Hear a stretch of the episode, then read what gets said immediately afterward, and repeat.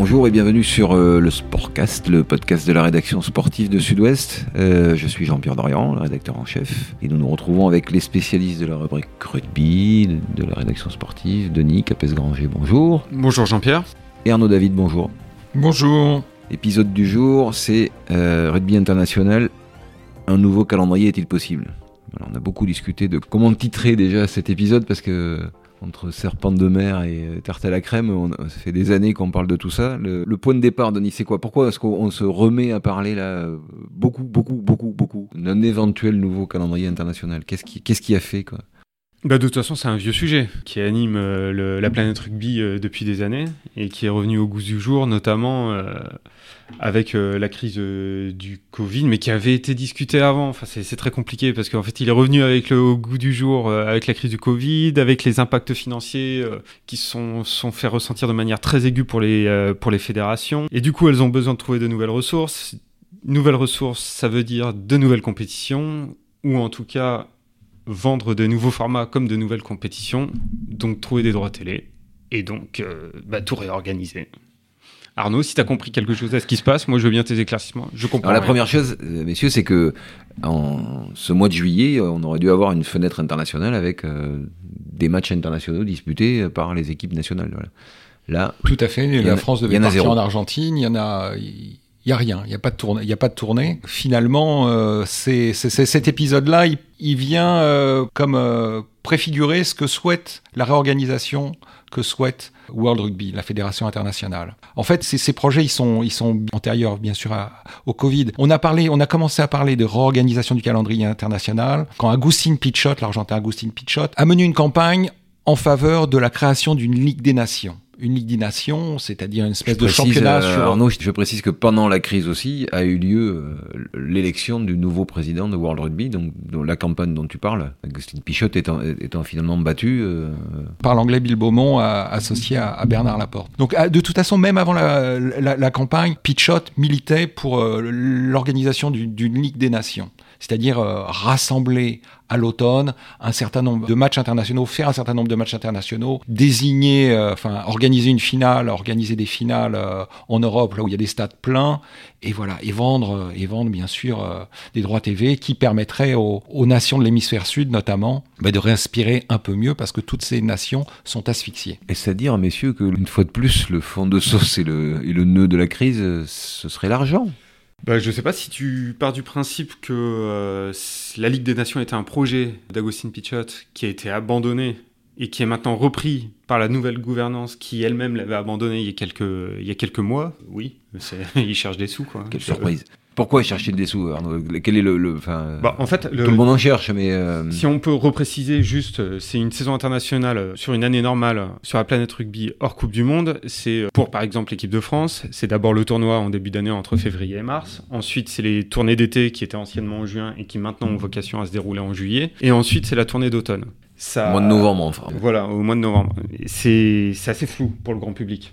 On comprend pas bien. Donc euh, réorganiser le calendrier international, c'est lui donner de la clarté et l'organiser pour le, le feuilletonner. Donc en faire une Ligue des Nations comme le proposait Augustin Pichot, c'est-à-dire une compétition linéaire, quitte à ce qu'elle s'organise sur différentes dates. Mais au moins lui donner de la clarté et de la cohérence. Et donner du sens euh, et un prix à des, à des matchs qui n'en avaient plus, plus forcément. Voilà, parce que là, j'allais dire, la présentation factuelle de Denis avait un côté candide. Arnaud, moins candide, nous parle de suite de nouveau d'argent. C'est le, Oui, le vrai alors problème. pour- du oui, pourquoi Pourquoi Mais Parce que les, les, les fédérations de, de, de l'hémisphère sud perdent de, perdent de l'argent, beaucoup. 5 à 10 millions d'euros euh, pour euh, les, les euh, Australiens, euh, les Néo-Zélandais, les Sud-Africains, les Argentins, n'en parlons pas, euh, eux qui avaient fondé tout leur, euh, la restructuration de, le- de leur rugby autour de l'équipe nationale, autour des Jaguars, donc la, la, la franchise qui jouait dans le Super Rugby, disent aujourd'hui à leurs joueurs, ben, euh, finalement non, on vous garde pas, partez plutôt euh, vendre vos, vos talents à l'étranger. Donc toutes ces fédérations sont Le contraire de ce qu'ils ont décrété, parce que c'était le- c'est le terme, euh, il y a 50 ça. il y a cinq ans. Donc toutes ces fédérations sont exsangues. Alors pourquoi? Parce que elles ont certainement dilué leurs produits, parce que l'organisation du Super Rugby eh bien, a un coût logistique énorme et que finalement c'est des, des compétitions qui avec où on rajoute une franchise japonaise, une franchise argentine, où on multiplie multiplie les, les, franchises sud-africaines. Ça attire pas plus de, partenariats et, ça coûte très cher. Remarque faussement euh, candide. Je, prends le rôle de Denis sur le coup. candide ou, ou, faussement profane, mais on a la sensation quand même que dans, dans les compétitions du Sud, qu'elles soient euh, internationales ou de franchise, plus on a rajouté de participants, plus on a creusé le gouffre finalement. Tout à fait. On a creusé le gouffre en, en 5 ans. Le, Super Rugby a, perdu 25% de ses spectateurs. Et en même temps, le Super Rugby, enfin les, fédérations ont été obligées de payer toujours plus leurs joueurs parce que les meilleurs joueurs de l'hémisphère sud, ils sont convoités par la première chip anglaise, ils sont convoités par le top 14, on les fait venir à des salaires élevés. Et donc les fédérations, elles doivent matcher les enchères, les enchères des, fédérations européennes. Voilà, donc elles doivent payer plus d'argent. Euh, Super Rugby, on répète, c'est la compétition des, des franchises euh, entre les, quatre grandes nations. À, ce stade, je vais quand même me défendre parce que je suis pas totalement candide. Je, quand je, parlais de quand, quand, euh, quand, je partais, parlais de clarté, en fait, quand je parlais de, de clarté, en fait, c'est simplement pour vendre le produit aux diffuseurs. Hein. Et donc de rentrer de l'argent. Ah tu fais, en, fait, tu fais le candidat, c'est ça. Oui, donc oui, tout ça pour dire que ce Super Rugby ou le Rugby Championship, ce sont des choses qui sont. C'est un peu l'histoire de la grenouille et du bœuf, quand même, non On a la sensation. C'est un peu lisible hein, comme format, si, si, on doit être tout à fait franc. Au-delà du beau projet qui est de, de réunir euh, plein d'équipes de, de, nations différentes, euh, au final, euh, c'est dur à feuilletonner. Les gens ne venaient plus dans les stades parce que c'est des affiches qui n'intéressent pas vraiment. Et en plus, ils ont des systèmes de qui, des fois. Donc leur priorité à ces, fédérations, c'est de faire jouer au maximum leur équipe nationale. 11 fois, 12 fois, même plus, 13, 14 fois même dans l'année pour les All Blacks ou les, Australiens, avec euh, 4 matchs entre eux. Et donc, ces, ces, fédérations, finalement, quand on regarde la, la géopolitique du, du, rugby, elles ont un ennemi, ce sont les compétitions de clubs du, du Nord qui les, qui les ennuient. Donc, elles ont là imaginé un nouveau calendrier, des scénarios pour un nouveau calendrier. C'est vraiment eux, c'est vraiment le Sud qui est à l'initiative de ça C'est vraiment le Sud qui est à l'initiative de ça. Il faut sauver. Est-ce que c'est concerté aussi? Est-ce que c'est pas, euh, je vais là, je vais pas faire le, ni le profane ni le candide, mais euh, ça n'arrange pas euh, la, fédération française de rugby de voir l'équipe de France jouer plus souvent? Si certainement, mais le, je pense qu'on est un peu plus, un peu plus. Peut-être pas autant que les Blacks, mais, mais, plus souvent?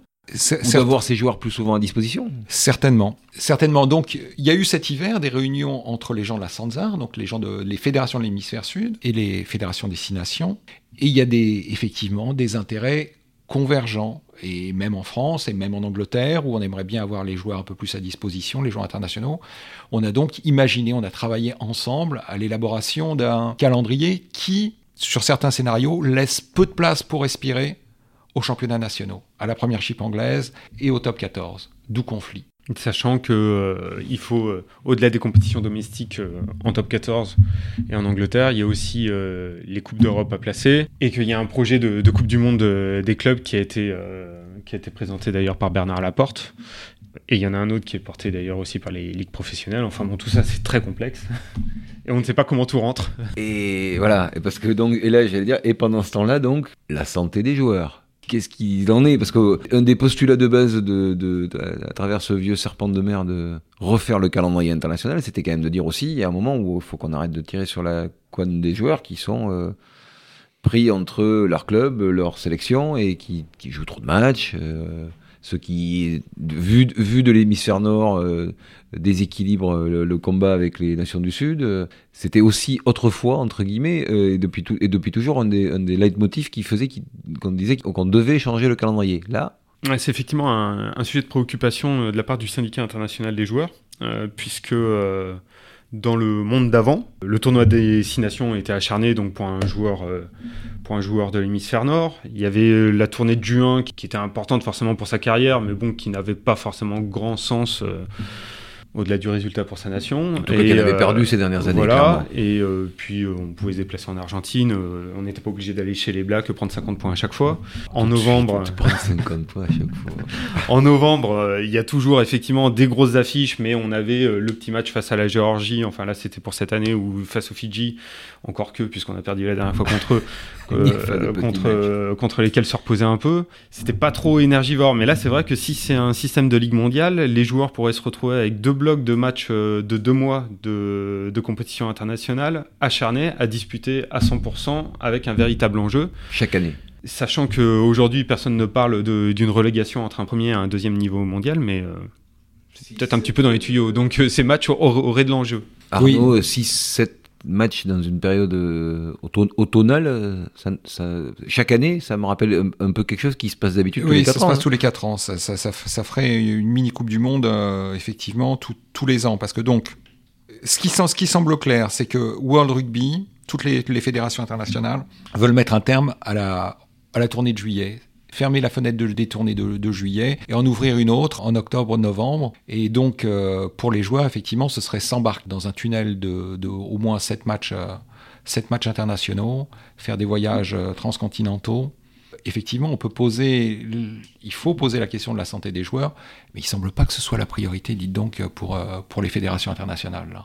Curieusement. Ni, ni, pour les, euh, ni pour les ligues nationales. Ni pour les ligues nationales. À l'autre bout, si je puis me permettre. Parce que, euh, effectivement, tout le monde veut plus de matchs. Non, mais les ligues nationales pourraient quand même trouver chez les joueurs des allées objectifs, puisque euh, certes, ils programment des matchs, mais à l'échelle d'un pays comme la France, ça va. Si les joueurs doivent euh, pendant 4 euh, mois être euh, dans les avions, dans les hôtels, là il y a des résistances qui vont s'amorcer. Bah, c'est toujours le, problème qui va se poser, Denis, est toujours le même, c'est que ce sont c'est les internationaux qui posent le problème. C'est pas le c'est pas le entre guillemets le joueur lambda dans le top 14 qui ne joue pas de fenêtre dans la fenêtre internationale, il n'a pas à se plaindre d'un calendrier où on lui pose 30 35 dates.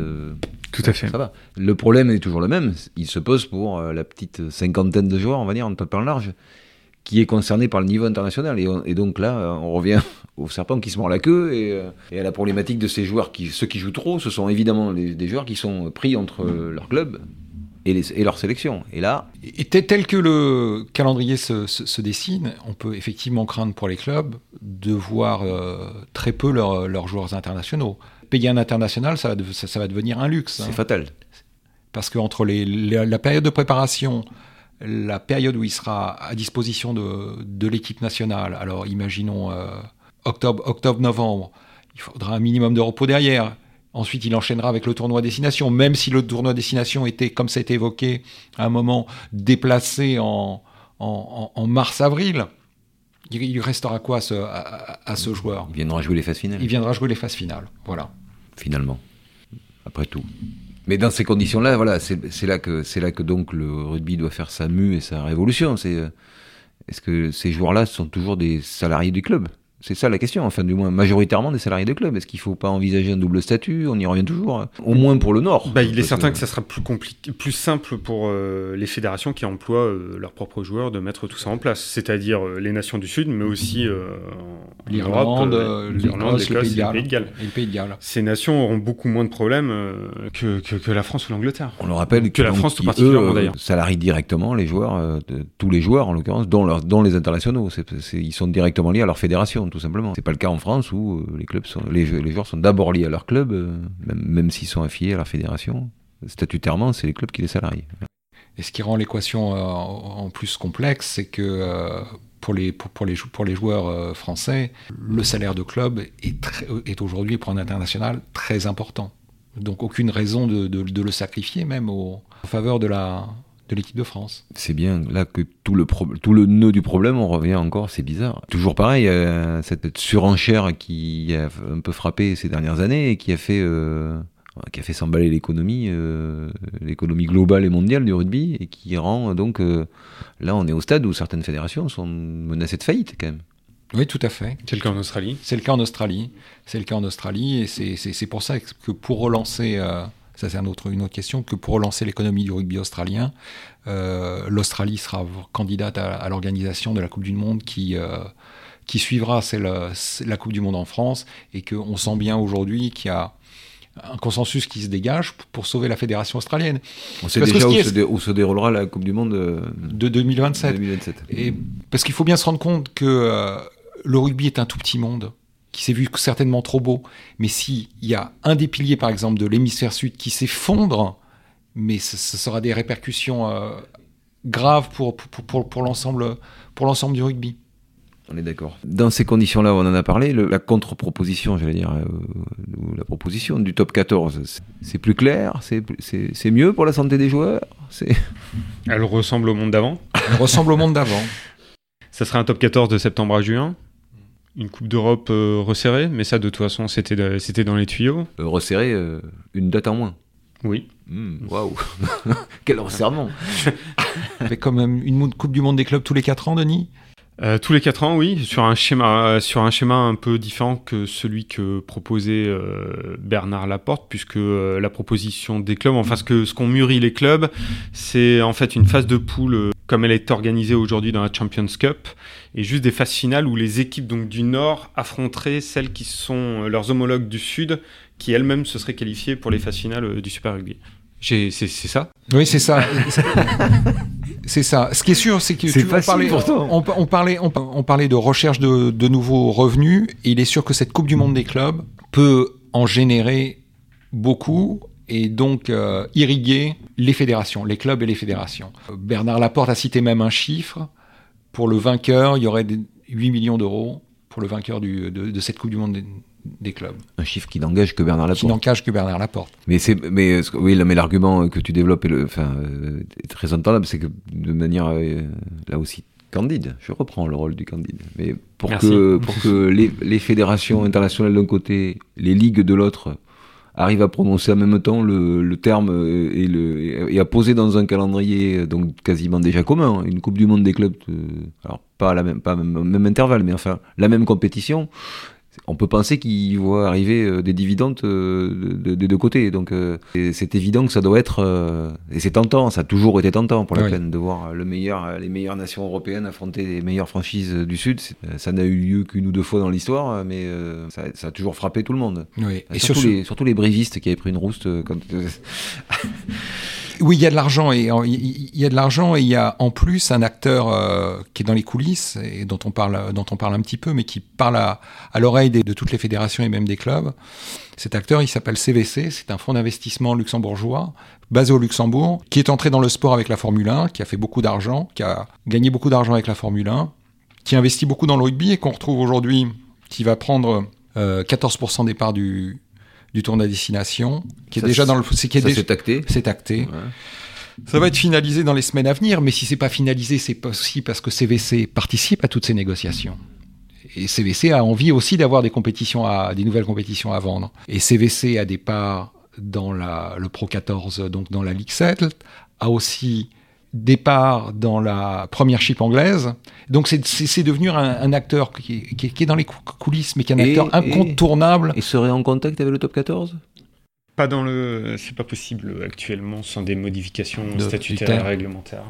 Il s'y intéresse, oui. Il suffit de. C'est comme, c'est comme pour l'élection de Paul Gauze. Il suffirait de changer un peu les Bon, c'est statuts. ce qu'on nous dit aussi, hein, je- effectivement. Rien d'insurmontable. Oui, donc tout ça pour dire que cet acteur-là. euh, Cet acteur-là Joue un pèse- rôle clé, joue voilà. un rôle clé. Et dans, et dans les, les modifications sur le calendrier. Allez, je ne sais pas si ça sera la conclusion parce qu'on aura forcément à en reparler, mais euh, vous pensez que ça, ça, ça peut déboucher euh, sur quelque chose de concret rapidement? Euh, Si oui, quoi? Et si oui, quand? Euh, Quel est votre. Bah, de toute façon, ce qui est sûr, c'est que la négociation, enfin notamment en France, euh, on peut pas tout casser d'un coup. hein. Il y a quand même une Coupe du Monde en 2023. On aura besoin de d'un monde professionnel pour entraîner les clubs, les joueurs, pour les payer, pour avoir une équipe performante quand même. Donc euh, la révolution sera pas radicale euh, du jour au lendemain. On peut pas euh, condamner les clubs, leur dire bon bah c'est pas grave, vous jouez pas les six prochains mois, vous reprenez la saison qu'en janvier et tant pis pour vous. Je pense que certains qui organisent la Coupe du Monde 2023, c'est pas très heureux. Non, d'ailleurs, au, au départ, Bernard Laporte souhaitait que, qu'un nouveau calendrier soit mis en place après la Coupe du Monde 2023. C'était le plus raisonnable. On peut penser qu'il y ait, qu'il y ait des modifications euh, néanmoins et la création de l'arrivée de cette Coupe du Monde des clubs le plus rapidement, peut-être dès 2022. Bon, voilà. Ok. Ce serait une forme de modus vivendi. Je vous jure que je vous en voudrais pas si c'était pas le bon pronostic parce que personne ne n'en sait rien. Oui, on parle d'une euh, entre 2023 et 2024 pour un accord global euh, sur le sur le calendrier calendrier mondial, euh, pardon. On suivra ça évidemment dans un prochain épisode. Merci pour vos éclairages, messieurs. Merci à vous. Merci. À bientôt. À bientôt.